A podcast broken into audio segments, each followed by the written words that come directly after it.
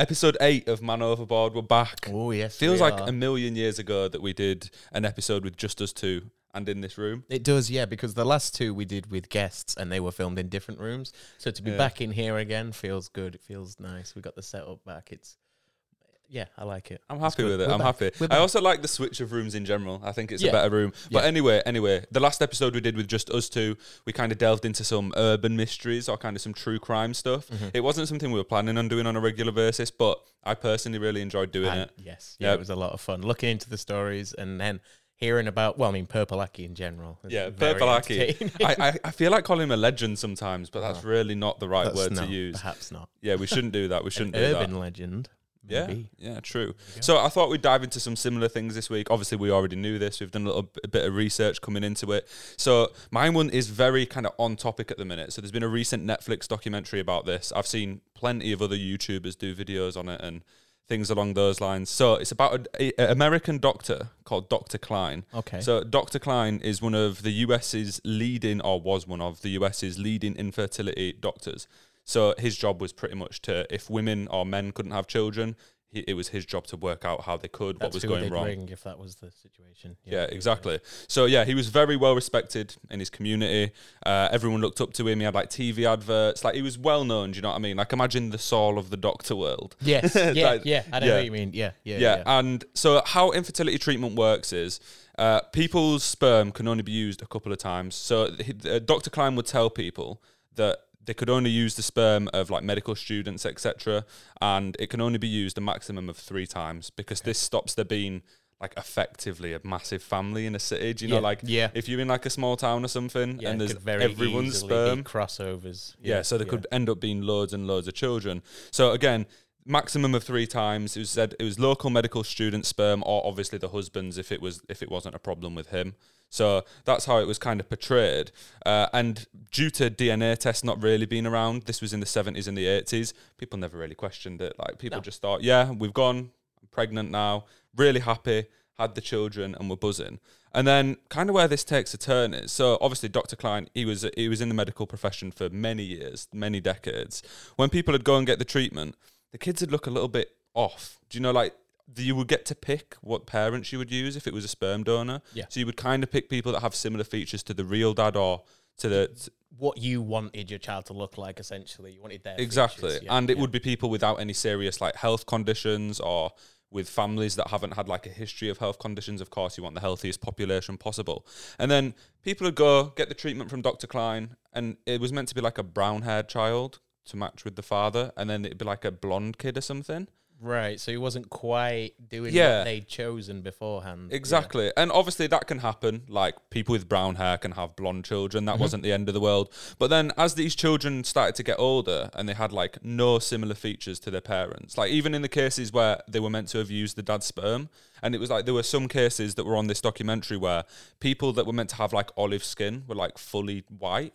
So you know, like that came from like Yeah. an Italian Yeah, background like a or heritage. Yeah. yeah, a- And, they were fully white. So people started to question it. But again, 70s and 80s, maybe even going into the 90s, DNA, DNA tests weren't available to the public. Like, Yeah, it easily. wasn't a common thing. It wasn't thing. a readily available thing to Exactly. just offer out to people, was it? yeah. No. So a lot of these kids started to question it. And there was one in particular that the documentary focused on. But when it came to like that, like the public could get DNA tests, there's a website called 23andMe. Yes, yeah, that's Practically- that's um, run by the uh, is it the YouTube CEO? That's Susan Wojcicki. She had something to do with it. Oh, I had Just no a idea. little tidbit. Yeah, a ran- There a random Yeah, side there you fact. go, Yeah. But yeah, so that 23andMe, for anyone that doesn't know, I feel like it's more of an American thing. It's practically just ancestry. You do a DNA test and it comes up with your family tree and like where you originate from and all that business.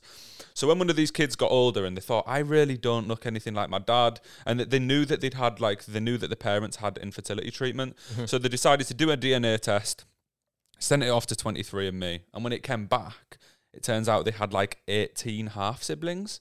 Wow. Yeah. So they were like, "This is dead weird." uh-huh. Like, Something's wrong. I didn't he- hear anything about having any half brothers or sisters. Like, was Daddy fucking about? and I, just nobody knew. Um, so obviously they started researching it a little bit. Went and spoke to the doctor, and they said that when they went and spoke to the doctor about having these like fifteen half siblings, it was really weird because he came to the like came to the meal, came to the restaurant with a gun.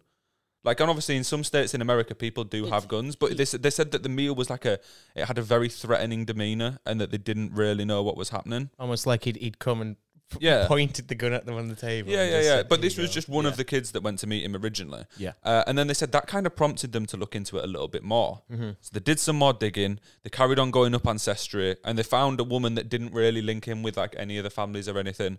And they messaged her saying, Oh, do you have anyone in your family with the second name Cline? Because that wasn't the name, so it wasn't obvious. And she was like, Oh, yeah, my cousin so and so is Dr. Cline in Indianapolis. He's a great guy, whatever. But then that meant that they were all also related to him somehow. Right, I see. Okay, yeah, Yeah. yeah, yeah, yeah. So at that point, they were like, "Oh, this is really dodgy now." some dodgy, Right. dodgy dealings going And then on. like the that Dr. Cline, they went and met him and were like, "Look, we know that we are somehow related to you." And in the end, he admitted to using his own sperm. no, oh no. So I felt it was going that way, but I was hoping that there'd be a veer or something. No. That's right. Yeah. Okay. in the end, so there's these 15 kids, all like brothers and sisters, effectively, uh, all in like a Indianapolis is a big place, but they're all in like a pretty close vicinity, so it's illegal as hell as well Yeah. to have done that. Unbelievably. Um, so yeah, there's these 15 kids, and then they were saying like more and more were popping up. So they'd be like every couple months, every year or two, another like then another sibling would pop up, and they'd have to like message them on Ancestry or 23andMe and be like, "Do you know that this could actually and is probably your father?" And they'd be like, "What the fuck?" And it'd make people's whole lives fall apart. Like, and at this point, a lot of these people were like 20, 30, 40 years old. Um, so imagine you've been living your whole life and you, in your head and in your family's head as well, that is legitimately like your mum and dad's kid. Yeah. And like imagine being the father and you thought that is my child. Mhm. And then it turns out it wasn't. Ridiculous. It's That's disgusting. such a, that's such a rug pull underneath Yeah. your entire life, isn't That, it? that is horrible. Uh-huh. So it was ruining people's lives. A lot of these people also found out that they had like a fair few different health conditions, and no one really knew why. Like it was stuff like autoimmune syndrome, um, and and and like that. I think a few of them had cancer or something. Don't quote me on that one, but there was a few different health problems, and they were like, "There's no history of this in my family." Or the people that knew that they was meant to have used sperm donors were like, "There was no history of this." So where has this come from? Turns out Dr. Cline was not a very healthy person. right. So he had like autoimmune issues, Yeah, and like his family it had all, a it all ties up with the issues that these people have started yeah. to find. So Yeah, it's okay. effectively again Uh-huh. another problem is he has passed on like many health issues to these kids. terrible genes, essentially. Yeah, like which what a passed ho- down. like it's a horrible, awful thing to do in the first place. But imagine knowing that you are pretty sick, and then you're still doing that anyway. But then it's not even it's not even the case of him becoming a father if he if he knew he wasn't very well and having a child of his own. He's actively giving these women Yeah. children that he knows are going to have these health issues further down Mhm. the line. He knows that they're not going to be what they expect them to be. Yeah. That's that's ridiculous. Exactly that. So, anyway, more and more children kept popping up, and I kind of cut to the punchline. In the end, uh, when this documentary was released, and more might come forward, that he has ninety children, 90, 90. nine zero. nine zero. Wow. So this Dr. Cline has, I, I would say, raped effectively because he has put in his a sense, sperm in a sense. inside a woman that was not willing or was not Non-consenting. able of that. Yeah. Like, Yeah. that had no idea that that was going to happen. Mhm. Ninety people, That's ridiculous. and he's got ninety children. that's actually outrageous. That is absolutely crazy, isn't and it? and it was only it was only in recent years in which they started to find this out due to DNA testing Yeah, if it being wasn't readily for- available. like internet DNA testing, most of them probably wouldn't have found out. And what you got to realize as well, obviously, Dr. Cline back in the day probably never imagined something like this would come about. So he would have got away with it. Like if the if if medicine didn't develop so quickly or the ease of doing things at home uh, in that field, he would have definitely if, got away if, with it. or if none of these children ended up actually looking into it and just Yeah. kind of never questioned it. Exactly. I mean, I think a lot of it was because the looks were so opposite to their family, so it just made no sense at all. Like, Mm-hmm. Yeah. why do I look nothing like my family? So then there's a few theories about why Dr. Cline did this. So this is kind of a curveball as well. Uh, but back in 1963, uh, this is before he'd like, I think he was already a doctor, but he was pretty young at this point. He um he was driving down the street and ended up hitting a kid off a bike. The kid then died. Right. Yeah, he said the kid ran out. There was obviously no CCTV or anything back then. There's there's no like you can't His really call, against yeah you can't really call someone a murderer because we have no idea what happened in Yeah, that situation. yeah, but yeah, yeah. he accidentally, or we presume accidentally, ran over a child and killed them, and this led to Dr. Cline turning to religion. So very quickly he became like a very devout Christian. He was known to hold uh, baptisms in his pool with fifty to hundred people at once. Bloody hell. So like he's you know he's really He's gone very it. spiritual. Yeah, there's loads of people that quote him as being a fantastic man. He does loads for the church, and this was all after his life changed after running over that child. So a lot of the a lot of the people that are his children uh, think that it might be some kind of like God complex. Because he wasn't just like an everyday churchgoer, he was baptizing hundreds of people in his home. He was like a, a massively devout Christian. So they think that it maybe it's some kind of God complex. almost almost as if he was in a way attempting to create his own cult of his own children in a way and baptizing people you obviously then at that point you, you know you welcome them as children of god Mm-hmm. In his head is he welcoming them as children of him you Yeah. know what i mean like That's, really strange as well, isn't it? very bizarre And then there's another theory, and this is it's something completely different. And I thought this one was probably a little bit far fetched because there wasn't really any reason to believe this. Oh, well, I mean, other than the fact that he committed this awful crime. i mean there's a few reasons yeah, yeah, yeah. So this one's called the Quiverful movement. Uh, quiverful, you know, like a bow and arrow quiver. yeah yeah yeah, Um, yeah, yeah. Uh, it was a religious society type thing, like a movement uh, back in back in like the seventies, eighties, and the idea of it was that uh, you have as many white, particularly white children as possible. So it was quite a racist organization as well. And the idea of this was you have all these children, uh, and then once they're older, they're going to go off and be politicians and important people, and it'll mean your family tree then grows to be more powerful. And apparently, this was like quite a big movement back in the day, and a lot of people believe that um, he must have been a part of that, or could have been a part of that, and thought, how can I have as many children? Like, because the whole thing was to have as many kids as possible. yeah of course yeah Easy way to do it. so was was he a doctor prior to him knocking that child off the bike Uh, I'm not sure. was he a fertility doctor then I'm not sure. because then the question arises did he then go down the route of fertility to then cause this to happen if you know Yeah. i mean is that was that a choice of his to go hmm how can i get as many kids as i need oh i know what i'll do i'll come up with this devious plan and i'll insert myself into all of these different lives and then i'll have 90 children Yeah, Like- actually, because one of the theory that they did say on there was maybe the fact that he ran over that child and killed that child made him think, I need to, I need to make up for it. I need to bring as many more children into the world. And he was quoted in saying certain things like, like multiple times whenever he got caught, he was like, "Oh no, it's maximum fifteen people." And then he was like, in the end, he was like, "Oh no, I used my sperm very sparingly. It's just when like the sample we had had gone off or we couldn't use it anymore." So it was kind of like he was acting as if he'd done the women a favor. Like at least you still have a child. mm-hmm. Uh, like as if yeah, and So, so it's almost again another way to look at it is that he was seeing it as the right thing to do, exactly. rather than it him thinking I'm nefarious, I'm a horrible man. It was him thinking Yeah, like the God I'm complex. Yeah, exactly. Like he's like, it's yeah. up to me. I'm gonna do everything. It doesn't really matter what they think about it. I'm gonna help them have a child. I'm capable of this. I can use my sperm. I he'll he, in his head he must have thought he was really good. Like That's it, it. he's gets he's getting told all the time by the church he's a great person. No, no, no, no, no. So yeah, And, and if he's going down the route of fertility anyway, that's already playing into his god complex, even without having his own children, because he's then, you know, working on people's bodies and he's saying, I can give you a gift that you wouldn't have had if you hadn't come to me. So then that plays into his complex, uh, god complex as well, doesn't it? Yeah. So it's all just. So the last thing I'll kind of leave this on because I think this is a really strange quote. It's, Okay. it's a pretty weird thing to say. So Right. Dr. Cline in court, I think this was in court. If not, it was on an interview or something. Once said, "Before I," it's a it's a it's a quote from the Bible, but he said, "Before I formed you in your mother's womb, I already knew you." Right, and then uh, also in the same like wherever this was context said that nobody's born by mistake. So it's really strange though. This kind of ties it in with the more religious side of things. Mm-hmm. So he's quoting from the Bible saying that he already knew the children before I formed you, because I think that was about Jesus. Mm-hmm. So he's saying like I have formed these children to probably to be children of God.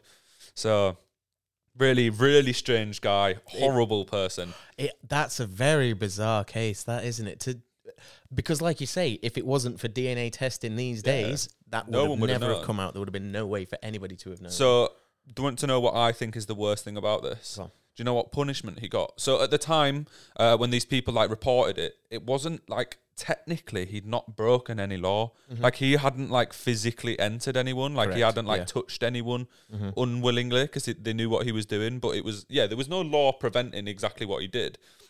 So he was managing to get away with it until the government found out that he'd lied in one of the statements in the past, saying that it could only have been a maximum of X number of times. And then they found out that there was 90 kids. So they were like, well, that's like an obstruction of justice. Yeah. So they kind of went down that route. And do you know what? This is the, all he's been charged with to this day. They've created a law within that state now stopping it, but not even nationwide. People can still do this legally, right? What do you think his punish- punishment was?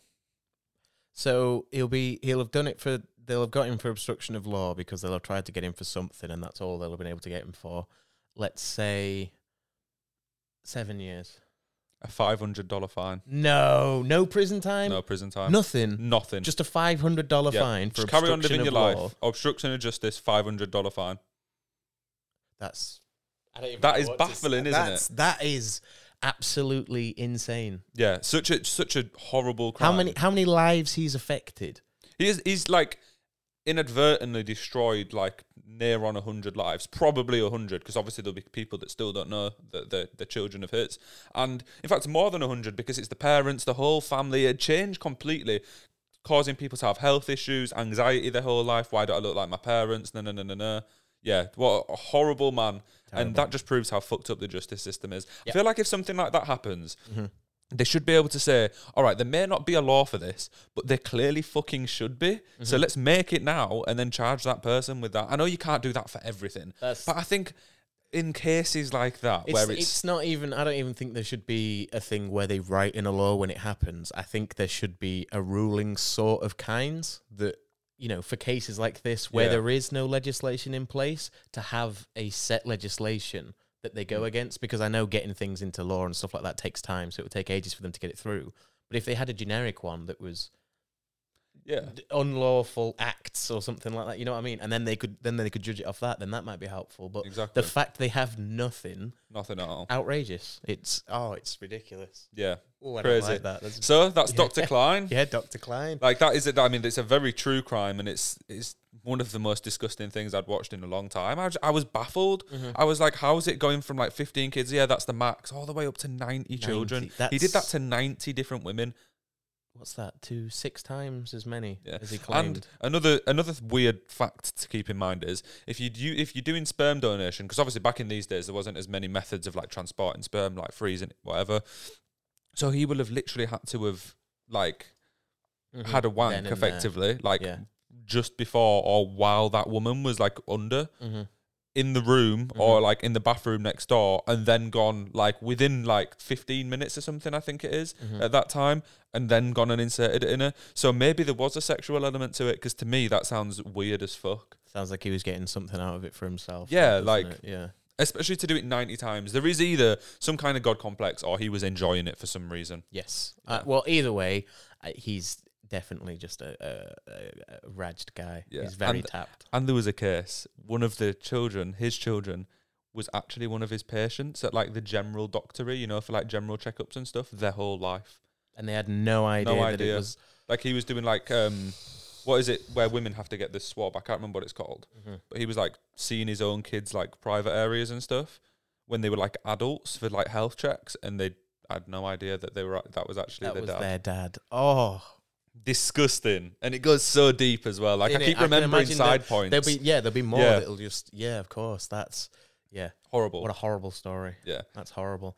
I think that outweighs Purple Aki. yeah, that, that one's a little bit worse than Purple Aki.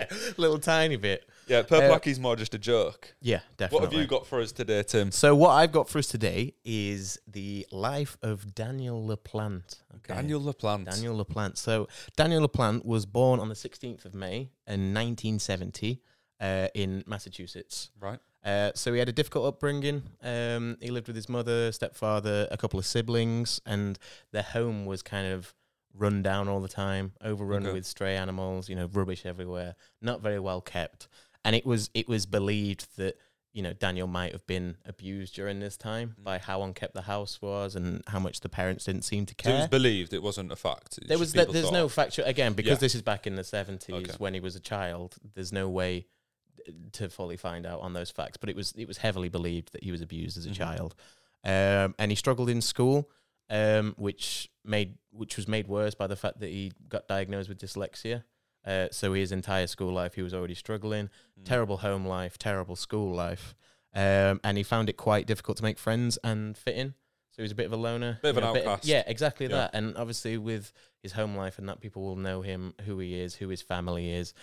Can it, you know, stay Yeah, you can imagine. You can imagine some of the looks and some of what his school life would be like. Yes, yeah, exactly. Yeah, that's it. So so when he reached his teenage years, his uh, terrible hygiene and his really weird like behavioral tendencies led for him to be referred to a psychiatrist. Right. Uh, and this psychiatrist um, essentially just gave him a once over and you know just because of how bad everything was the fact that he got referred to the psychiatrist in the first place was the big thing but there was no real you know anything that came out from said psychiatrist but then moving on uh, the neighbors described him as scary and strange in his teenage years Right. um, and it wasn't long before he then started committing crimes. So he'd gone through this terrible childhood, gone into adolescence. and uh, then started instantly.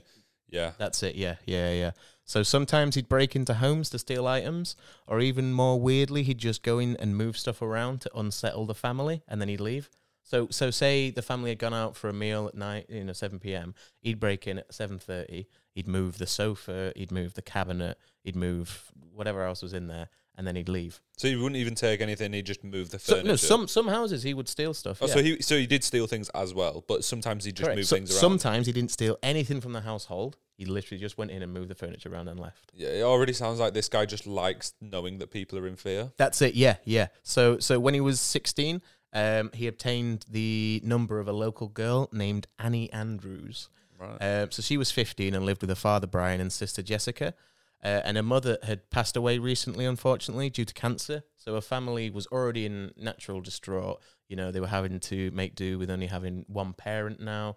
Um, the dad was having to go out and work a lot more, leaving the girls at home more often, and it was a stressful situation. was as you already difficult at home. Yeah, of course. Uh, so Daniel got into a telephone friendship with Annie. Uh, so they started talking to each other daily. You know, they were ringing each other, saying, "How you doing?" They'd never seen each other, and um, Daniel had described himself to Annie as the captain of the football team for a local high school that wasn't the one that she was attending. Mm. Uh, so he was basically passing himself off as this big buff, you know, yeah, your fit- typical jock American popular. Yeah, yeah, yeah, yeah, of course, yeah. Um, and you know, uh, Annie agreed to go on a date with Daniel after a while. They'd been talking for a couple of weeks, and then Annie said, "All right, yeah, okay, let's meet up." Yeah. So he he went over to their house, and when he arrived, Annie was already taken back because he looked absolutely nothing like what he had described. Yeah, she would have a vision of someone completely different. That's it. Yeah. So he's turned up and he's this little scrawny, you know, this little guy, smelly as well, terrible personal hygiene, just doesn't look great. But she agrees and says, "Look, I'll I'll, I'll go out with you. We'll, we'll we'll go out for a date." So they go out and get some ice cream together. Um, and uh, whilst they're out, Daniel keeps inquiring about her mother's death and trying to find out more about how she died and what was happening with it and how she feels about her death and you know how the family's coping. And he was very honing in on the fact that her mother had died. Right. So this naturally unsettled her, as you'd imagine. Of course. You're going out with a guy that you've not For the met, first time, and he's talking about your dead mothers. and that's all he's hammering on about. Strange conversation topic for a date. Definitely. So, like I was saying, the father the father's out and about now uh, because he's having to work a lot more hours to earn more money to be able to upkeep the family. Yeah. So there's a lot more time in which um, the two sisters are left at home alone. Yeah. Um, so in the autumn of uh, 1986, Annie and Jessica began hearing weird noises in their home. Ooh. So they told their father, who brushed it off as the usual kind of, you know, oh, the house is settling. Yeah, the pipes, are, the pipes are clanking, whatever. it's this, that, yeah. and the other. It's the floorboards, whatever. Um, and uh, he he he never believed them initially because he figured that they were making it up. Because whenever he was in the house, no noises. Never heard was any of these noises. Like he never heard any creaking, never heard any banging. Any of these things that his his daughters were saying, he was like, "Nah, it's just Yeah, all in your head. bullshit. You're being left on your own at night time. It's all you know. You're just thinking things." Um, but one evening when uh, the dad was out at work, the uh, sisters f- went down to the basement and they found writing on the wall, just uh, written up in like red uh, what they perceived to be blood uh, Right. scrawled onto the wall. Um, so they called the dad who What was? Do, do we know what the writing is? don't know what the writing was. Oh. No, I'd love to know what it Yeah. was, but they perceived it to be blood anyway. Okay. Uh, so they called the dad who returned and he uh, checked around the house to see what was going on. So he went down to the basement, had a look down there, couldn't see anything. You know, he comes upstairs, goes in the living room, not finding anything. He's like, this is really weird now. But there's But nothing at here. the same time, there's nothing here. Um, so um, they uh, they were looking around the house, and he walked into Annie's room. It was his daughter who's been dating Daniel, uh, and there was a man in there wearing a wig and wearing his uh, deceased wife's dress, Oh holding gosh. a little hatchet in his hand, a little uh, like a little axe in his hand. Uh, so immediately he just bolts. He's gone. He runs out the house. He says, "I'm not. I can't deal with this. I don't know what the hell's going on. There's a man in there in a wig, in my dead wife's dress, holding an axe. What the hell?" You would So think it was kind of a ghost or like a dream. You'd think you were losing your mind. that's it. Yeah, exactly. So so he bolts out the house, gets his daughter, says, "Get out of here." Uh, they stood outside. They're ringing the police, waiting for the police to turn up and saying, "Look, there's a man in my house. I know there's a man in my house. I've just seen the man in my house." And the police are right. Okay, we're on the way. Don't worry, just stay there. They get there. They go inside the house. Nobody there. Nobody there.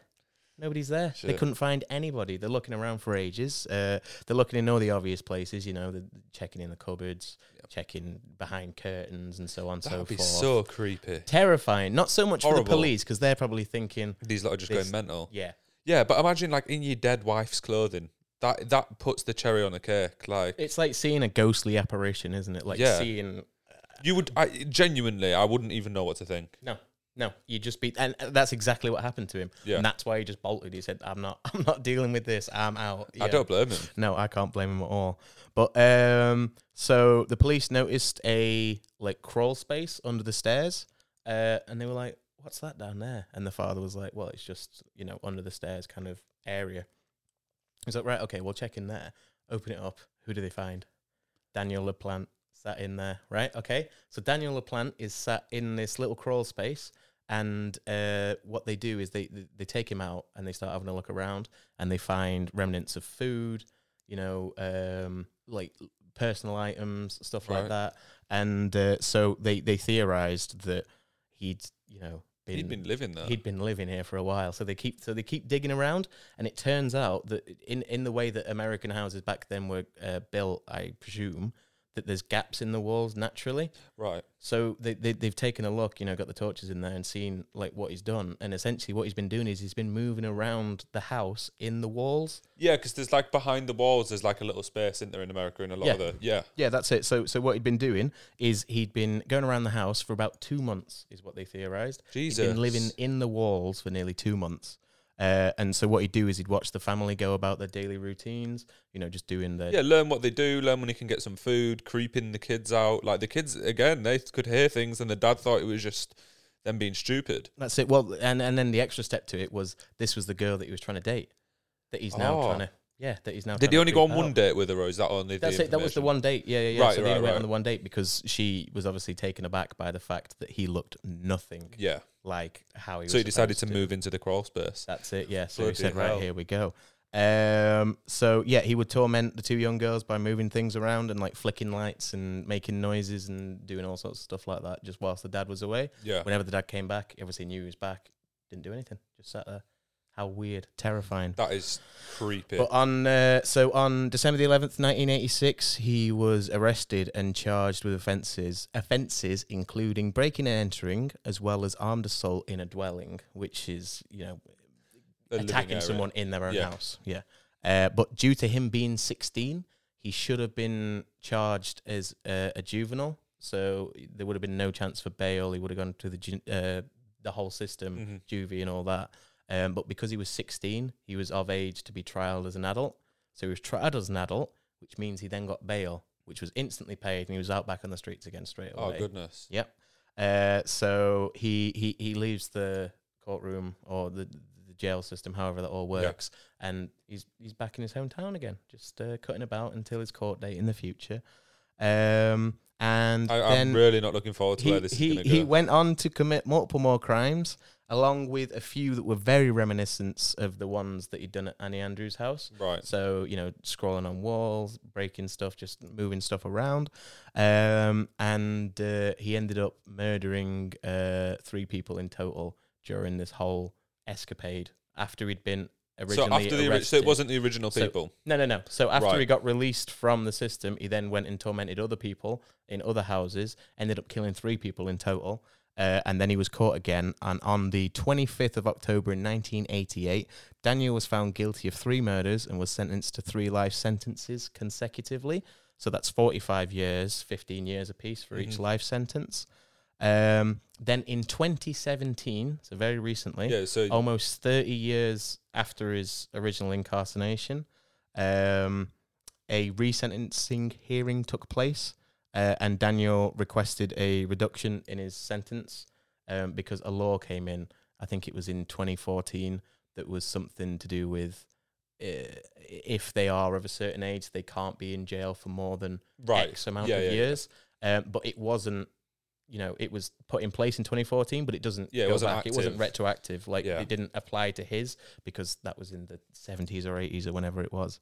Um, so, despite stating he was sorry for his lies and remorseful for his killings, a um, forensic psychiatrist evaluated him and diagnosed him with having antisocial personality disorder. Would you believe it? Um, and noted Daniel showed a complete lack of empathy for his crimes. So, uh, what happened in the courtroom? He was crying, he was bleating, and saying, "I'm sorry, I didn't." Yeah, but this was all just an act. Because then when he was when he was analysed afterwards by the forensic psychiatrist, he goes, "No, this man is not well. Yeah. This man has no emotions. Jesus. This man has no feelings. That he does not care that he killed these people." Uh, so the judge uh, ignored the pleads, and the remaining sentence was set to be served as per what it was before. So he'll be eligible for parole in 2032, uh, when he will be 62 years old. Well, let's hope he keels over by then. That's it. But, yeah, um, fingers crossed. Yeah, that was a really scary one. The weirdest thing about that for me, and I said I said it right at the start, but you could tell that that was a bloke who really liked to play on people's minds, Yeah. liked to play on the fear. Yeah. And it's also one of the more worrying things as well. Obviously, what the the story you went a bit more in depth with with that family that like eventually found him, right? So he got caught there, and you would imagine the three people he murdered, he may have done similar things to those. So imagine how like horrifying that'd be to be one of those people and there's a there's a fella living in your house you don't know about it Mhm. think you're going mad hearing noises finding writing on the walls and stuff then one day he just pops up and That's it. murders you Yeah, yeah, that's it. But then you've also got to think, was that his plan for Annie Andrews' family? well i mean if he stood in the room with an axe you would suspect so why was he? Again, that was another. It was another question of why was he so intrigued with the death of the mother initially, to then appear in the house. Obviously, he was living there, but yeah. to then be in the house wearing said mother's dress who'd passed away. It's, yeah i think that that adds into the fear factor though. This is what i mean. This guy's clearly mentally unwell insane even. Like to, to do that to try learn about the family and know that the mother's dead and then go and dress up in a clothes and a wig. Hmm hmm that is dead weird. Yeah, yeah, and apparently, um, he also had um, like traces of makeup on his face, so he'd been so he'd really gone for it then Yeah, yeah. So he'd really like gone all out for it.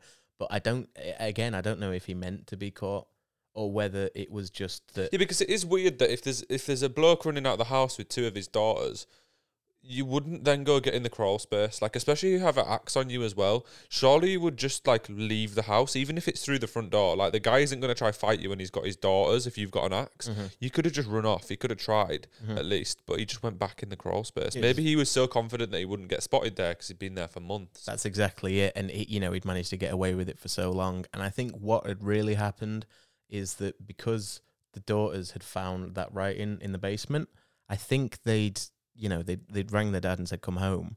But obviously, Daniel hasn't heard this call or something. And he's going about his day doing what he'd usually do, wearing the dead mum's clothes. Maybe it was some kind of fetish of his or something of that sort. I don't know.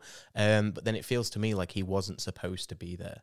Like Yeah. he wasn't supposed to be out in the open when the dad burst into the room. Yeah, possibly. Maybe it was meant to be one of the children.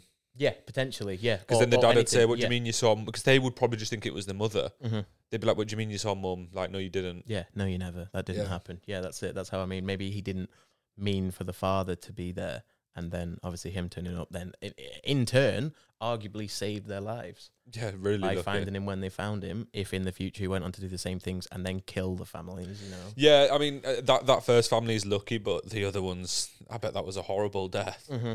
Yeah, absolutely terrifying. It's it's the kind of thing that is like a, it's like a movie. It feels like it's, yeah, that could be a horror film. It's something there. that somebody's come up with. It's like the kind of it's the kind of thing where people wear people's faces. It feels like that where Yeah. they cut their face off. Like I kind of feel like there might be a movie with a similar storyline for some reason. I feel very like I've very probably. Yeah, mean, there will I mean, be. I feel like men in the walls killing people Yeah. is a common trope. If not, we should make a horror film. Well, there you go. Yeah, there you go. We'll call it um, Men in the Walls. that, they're the most creative name I've ever heard. what happens in it? Well, there's some men, and uh, they're, in walls. In the walls for some reason. Would you? Have, who'd have thought it? know, Not me. Uh, but yeah, that's the story of uh, Daniel LaPlante and uh, his uh, 2032 parole.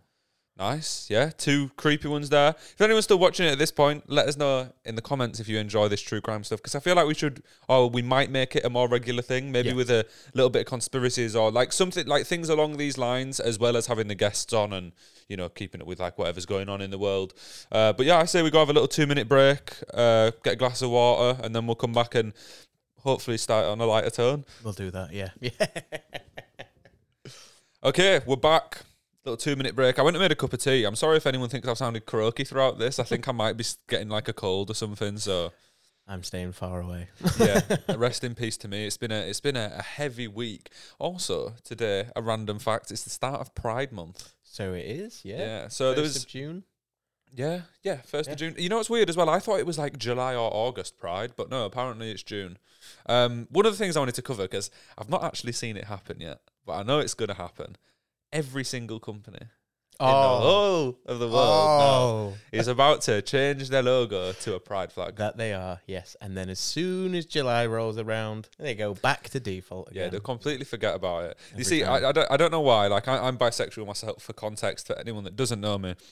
But that's one of those things that really does cause me stress. Mhm. Like, it's like every company in the world is like, oh, look, we're inclusive just for like a month. Mhm. And then they just completely forget about it. Admittedly, there's like laws and stuff now. You've got to have like, you know, inclusivity within the workplace, whatever, whatever. But like, come on, man. Like, I- I'm sure there will be a few companies that like actually donate to some charities, are like actively doing work within their workforce or within their communities to do things. But most of these companies are just changing the Facebook profile picture. It's it's essentially in the same way. You know how Facebook offers um, the filters that you can put over your profile pictures when you upload them. Yeah. And so there'll be one for Ukraine. There was one for like France. There's one for you know Is whenever there's a gay bit, pride. There most likely will be, yes. There, I can guarantee there will be. But it feels a lot like, you know, like a 50 year old person on Facebook who has 80 of the same profile picture, but it's just with Yeah. a different border on every time. That's all companies are doing. They don't give a shit. They're just fucking getting the guy with Photoshop and saying, hey, can you add a rainbow onto that picture? Right, we'll upload that. Bosh, done. Yeah. Then people think we care. And it's, ah, it's such a farce. And like you're saying, I know a lot of them will care. Like, well, you'd hope that. I'm not saying that the companies care. who do this are like homophobic Yeah, or that's anything. it. Like, Yeah, no, of no, no. They're Yeah. probably fine, but I just think that it's just virtue signaling to fuck. Yes, Like, that's exactly what it is. Yeah. I don't know why, but like as someone that's part of that community, it just causes me stress. And admittedly, like maybe some people uh, will see it as like a really positive sign, but to be fair, like most of the time, if you look at the comments on those like pictures, especially on Facebook. It's usually just random people hating. Oh, why BMW? You don't have what to do with being gay. Why are Mm-hmm. you doing the pride colours? Stick to making cars. Mm-hmm. Like just comments like that. But it's in in the same way that then there's people that argue that these companies shouldn't have put out statements on you know the world politics and stuff that's going on in the world. So like a lot of companies, you know, tweeted out or changed the picture and said we support Ukraine. Yeah. And I, I just feel like as a business entity, why just don't get involved with anything. Yeah, Just be, just be, just be the company that you are. And I get, don't get me wrong, don't get me wrong. I think it's really good that these companies are trying to, you know, get some presence for, you know, LGBT culture and a lot of that stuff. But like you're saying, a lot of them will just be following the trend and saying, oh yeah, we'll whack we'll whack this on the website. We'll we'll do this for that. Oh, there was a terror attack somewhere. We'll we'll put that on our website and say that we feel bad for them. And uh, and it gets to the point where you think you don't need to be saying this Yeah. much stuff. It it's not their place to be you know commenting on that kind of culture. So Yeah. why essentially like alienate some of your uh, customers and that sort of stuff if they're entirely polar to i'm not just saying lgbt any of the things that they start to Yeah, yeah, yeah. I know what you mean. you, you, you, you're ending up alienating people regardless of who they are and i mean that's just my opinion is that they should just stay as the company that they so are I kind of differ to, a little bit with that. okay So I have a problem with them just like changing their profile picture. I would rather, do you know, like any of these companies that are going to change their profile picture to a pride flag, I would rather them just put out a tweet or a statement, simple link to like a, a maybe a charity or a helpline or something. Like it's Pride Month. If you're struggling with coming out, or if you know someone that's struggling with it, here's a helpline. You're like if you're having bad thoughts, or if you need help chatting about it, or just want someone to talk to about it, here's a helpline. That's it. Mm-hmm. Like they're actually providing something useful to someone then. Mm-hmm. Because I think the argument for the pride flags is well, if everyone sees them, people are going to become more accepting. It's educational, but it's not actually educational. Just seeing a rainbow on your Facebook feed.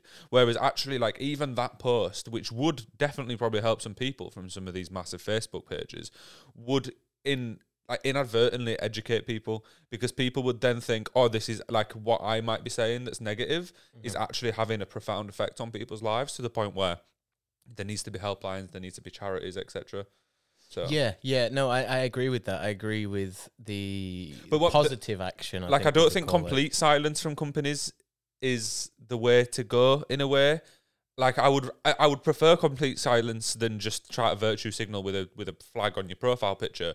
But I do think like with massive platforms there's a responsibility to probably try helping things like that. So something can can be said and if something's gonna be said or done, then this should go about it in the right way. So when it comes to stuff like LGBT and those sorts of topics, I think yeah, definitely they should be putting out their you know support for them and making it very obvious that it, it's something that they stand for. You know, they're not they're not there to be against it. They're not there to do anything. I was just laughing at myself trying to not spill my tea. No, sorry, sorry, sorry. Carry on. They're No, not trying to be against No, it. yeah, yeah, they're not trying to be against it. Um, but then um, I've lost my train of thought with your my cup of tea slurp. Did you? Yeah, yeah, Uh, like no, no, I agree. You don't obviously you want to know that, like, especially if you're working for that company or that's it. Yeah, you use their that's where I'm going. services on a regular basis. You want to know that they're like kind of on the right side of things. Yeah, but then is- when it when it when it comes to world politics, which is kind of what I touched on before, I think that is something that a lot of companies need to stay out of Yeah, because it's who's right and who's wrong at the end of the day. Like I know that the the, the media is going to portray it this way, and people are going to have feelings about it that way, this, that, and the other. But in situations where it's conflicts, just d- d- don't take either side. There's no need to take a side. Just be a neutral. Yeah, that's what I mean. Just say if you want help or if you need support, here you go. Like provide something useful, and then just take a step That's back. it. Yeah, yeah. Don't, Yeah. don't just force it down people's throats. Say we support this side of the fight, and it's like, why would you alienate the other half? Yeah, no, no, I in don't that mind way, that though. you know I what don't I know. I, mean? I don't mind companies alienating homophobes. I Oh kind of no, like I'm not no, saying no, no, no, I'm no. off. I'm off LGBT. no, was no, I know, I the know, Ukraine I know. side. I was just saying, like, I, I, I know you didn't mean it in that way. My point is more like if those, I know it does kind of alienate a group of people, but like, fuck that group of people. Oh no, definitely. Yeah. Yeah. When when it comes to LGBT, But if you were a think- I company, you wouldn't do that. I think we've we've crossed Yeah, we've way too closely. Yeah, yeah, yeah, Like. I am just going to clarify. I am completely pro LGBT. Yeah, yeah, I'm not trying to say anything. We might even, we might just cut a bit anti- out. I'm anti-war, is what I'm trying to get. at, oh right, you see? I thought you were still on about the LGBT. Well, stuff. no, that's why I was saying world politics. Oh, with- right, with, oh, with right. the war, the conflicts. That Yeah, I'll, I'll leave this in now. I'll leave it in because it explains it so well. Right, I'm going to jump back to the pride stuff because it's very right. So I'm bi. I'm pretty like like like masculine. The word would be in the gay community. Uh, so I don't really experience like much homophobia or out. Um, very rarely. To be fair, I used to be a dickhead as well with that type of thing. Like, do you know when I was first coming out? I'll be honest right now. I was one of those gay dudes who was like, "Oh yeah, fuck the camp people, giving everyone a bad name." No, no, no, no. I was that dickhead back in the mm-hmm. day. Mm-hmm. Whereas like now, I've like kind of accepted myself more, accepted that community more. Now I just kind of think let anyone do whatever the fuck they want to do. I don't care who you shag. I don't care how you dress up. I don't care what you wear. It makes no difference to me. Like you, as long as you're happy, fine. I don't care. But for the first time in years, and I don't even think it was really directed at me, but I was just sat on the table. I sat on a table with a friend the other day, coming back from a gig in Scarborough, uh, and some lads were getting off the train at one point, and I had headphones in, like towards the aisle of the train, so I couldn't actually hear anything. You know, I've got my AirPods in, not listening to much. My friend turns to me and says, "Oh, did you hear what them lot said?" And apparently, when the people were getting off the train, it was like, "Oh, take a look at those two fucking queers." But like, it's weird for me because it kind of ties in with Pride Month in the sense of like, I've not experienced anything like that in so long. And to be fair, to look at me might not have ma- mainly been directed at me, which makes no difference because it's still like same thing. Yeah. Um, But But you yeah, can't, I- you can't you can't tell if somebody is a certain way just by looking at them. That's such Yeah. a terrible way to go about life. Exactly, but like the, the two two points I want to pull from that. First off, whether those people on the train were sh- like really shot themselves as well. Like they waited, like they were sat behind us the whole journey back from Scarborough, like an hour. Mm-hmm. Waited till they got to York, and they knew we weren't getting off because we'd not stood up, and said something as they were walking past. So, a like grow some balls. Yeah, yeah. definitely. B, I yeah. also think that there's a lot of people that question why Pride Month's still a thing. And they're like, why did gay people need this whole month? Look, it's legal now. You can get married to same sex, whatever, whatever. And it's exactly for things like that. So that even if every Pride Month every year, even a couple of hundred people learn a little bit more and, and change their prejudice, that'll then pass on to their family members and create a ripple effect. But I feel like people fail to realize how often that shit happens. Like, that is the reason that Pride Month is still a thing. Yeah, of course. Yeah, yeah, yeah. And I think I think a lot of people forget because they're not Yeah. you- they're not on the receiving end of it. Mhm. And I mean, like like for me, for example, it's all well and good me saying, yeah, I understand it and get all that. I've never really had any, you know, prejudice against me Yeah. for any any of my like opinions or sexuality or anything like that. So I I don't really understand it. Like I can I can um what's the You can word? empathise. That's it. Yeah, I can empathize with it, but I, I mean, as far as fully understanding it, I don't think anybody that isn't in that situation will ever fully get it. So I do agree that you know Pride Month is a necessity because there's so many uneducated people in the world Yeah. and just just horrible people. Yeah, it's kind of scary when you think about it. that, is, like in my head, I'm like, how do people still have that type of opinion? And this is what I mean. It's so rare that I hear anything. Mm-hmm. Like, if anything, I more hear it. Like, do you know, like people trying to have banter, um, and maybe they'll think that I'm like they will just assume I'm straight. Mm-hmm. There's been times like I've been stood outside Viaduct, which for context is a gay bar in Leeds, and like people must have thought I was at Roses or whatever, and people have come up to me, "Oh, that faggot in there," and then and, and I've been like, "Shut up, mate! You're literally outside a gay bar." Mhm. That's w- why would you even using that word at all? Why Yeah. outside of a gay Exactly. club of all places? Yeah, that you a- could and they it? must have just been saying it to me because they thought, oh, look, there's another straight person here who's probably thinking the same thing. Obviously, it's, it's not the case. Mm-hmm. But I was like, yo, you need to fucking chill out, man. Like, you're outside of a gay bar. That's ridiculous. And also, like, people fail to realize it was only in like the 80s and stuff where people like campaigning and getting like battered by police and stuff to even make Pride a thing. Like, Pride Month originally, I believe, and um, if I'm wrong, apologies, I believe came from the Stonewall charity Okay. who arranged loads of protests in America and England and across the world. And in these protests, like gay people getting battered, people would follow people home, etc. Like loads of violence. And it took years and years for this to become a thing that was first off legalized and second off started to become more accepted in society. So I think I don't know. I just I hate it when people still actually question why it's a thing. I see so many people, and I've heard people like even some of my friends be like, "Oh well, yeah, but why why is there a Pride Month?"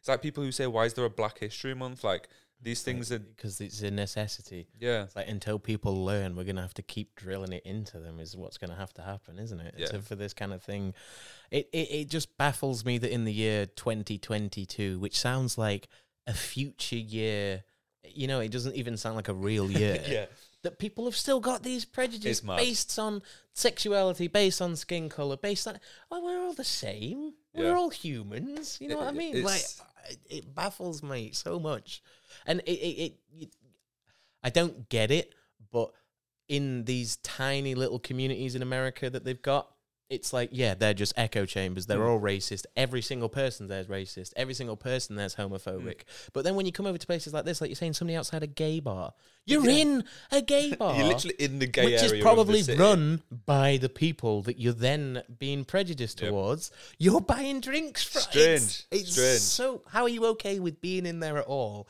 to then come out to complain? weird It's weird so people. bizarre. So I thought I'd change it. And this this this story, it, like to end the podcast, I think it's quite a funny one. It might make me come across as quite Oh, weird, oh, actually. no. So maybe it'll just cut out of the last uh, the last bit. But if not, then you're hearing the story. Yeah. Um, this kind of proves, like, in a way, there has been a lot of progress with the like with pride and, and homophobia becoming less of a thing. But I was out last night, right? So had a couple drinks, was in this bar in Leeds, and um, there was two dudes at the bar, right? And they they both kind of looked like they had stereotypical like gay things about them. You know, like one of them had like blue hair, like bright blue hair and loads of piercings. Mm-hmm. And the other dude, just the way he was like dressed, like as a as some as someone that's bisexual, I thought, all right, they must be gay, or one of them must be gay. Yeah. Well, the problem is, it wasn't a gay bar, so I was like, well, kind of want to go ask them for the number, but I can't because mm-hmm. I don't want to like make someone feel uncomfortable. Yeah. So I sat there thinking, how can I ask someone if they are gay without being like really weird? Mm-hmm.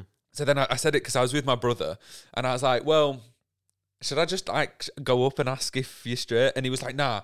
So my brother was like, the one, th- like one, was, he was saying one of the fellas definitely is gay. Like you'd be safe there. He was like, you, I'd seen him talking to whoever, whatever, whatever. And then he was like, the other fella definitely straight. And I was like, I kind of had it the opposite wa- way around in my head. Right, So I was like, nah, that geezer is definitely gay and that geezer is definitely straight. So we were sat there debating it. And like, for context, I was literally trying to get one of these two's numbers. Like, I'm not trying to be rude in any way about these people. No, no, no. yeah, yeah, yeah. not. No, I know, I know, but I just know it yeah, seems yeah, like yeah. a bit of a weird story. So, Uh-huh. especially this part of it. This is what I mean. My me and my brother said, right. I'm gonna. I was like, I'm gonna go up and ask for this person's number. In fact, I was gonna go. I actually went up and said, "Are you straight?" I was like, Just straight Yeah, li- I literally was like, "Are you straight?" No, because I didn't want to like. I feel like asking that's a bit more respectful than asking for someone's number, and then they have to go, "Oh no, actually, mate, I'm straight." I thought I'd start with that. I'd Mm-hmm, Yeah. get that. No, no, no, so then no I don't have to yeah. Mm-hmm. make him like even more uncomfortable. Although he probably must have thought I must look really gay after that. like he was like, I must have that that look about me. Anyway, so we'd kind of made a deal where I was going to ask one of them, and if like if he was um actually gay, my brother had to get me a drink because it was the one that he was saying was definitely not. Right. So I go up to this dude and I was like, "Oh, are you, are you straight?" And he turns around and he was like, "Yeah, very." and I was like, "Oh no, no, I have actually played myself." Oh no. Oh So we went like, so then I had to buy him a fucking drink as well. Yeah, of right? course, and I didn't yeah. get a number. I was like, Oh, I've, no, prop- I've proper played myself. And then after that, my brother went to get another drink later in the night, and the, the other dude that we were in about, like I'd just given up, like I wasn't trying to get anyone's number. Then I was like, I've embarrassed myself enough. I'm not Mm-hmm. doing that twice in one night. The other dude that was like the of the people we were debating uh, uh, was at the bar. I saw my brother chatting to him, and I was like, "Oh no!" And he came over and he was like, "Yeah, that dude just said he is very gay." and I was like, "Oh, so this whole time, right? I went for the wrong person, embarrassed myself, Uh-huh. and now I'm not leaving with any numbers, that's it. Yeah, and a pint down. and I'm a drink yeah, down." that's it. Yeah. So I thought that was quite funny anyway. like. A a bit weird, story. Bit but weird, but yeah, no, yeah. At least, one. but to end it on a weird point, at least I'm able to do that now. At least I didn't feel like I could ask if I said to someone, "Are you straight?" and he turned around and went, "No, what do you mean?" Like whipped out machete. That's it, yeah, he starts yeah, chasing me out the that's bar, and also very unlikely that person will ever see it. But apologies to the to the straight person I asked if they were straight. I hope I didn't make them That's feel uncomfortable. kind of yeah, I hope I didn't Yeah. make them feel uncomfortable in any way because that was not my goal. If Yeah. anything, take it as a compliment, mate. yeah, yeah, yeah, yeah, definitely. Yeah, Yeah. Um, I'd say we call it there. I say we call it there. All right. Peace.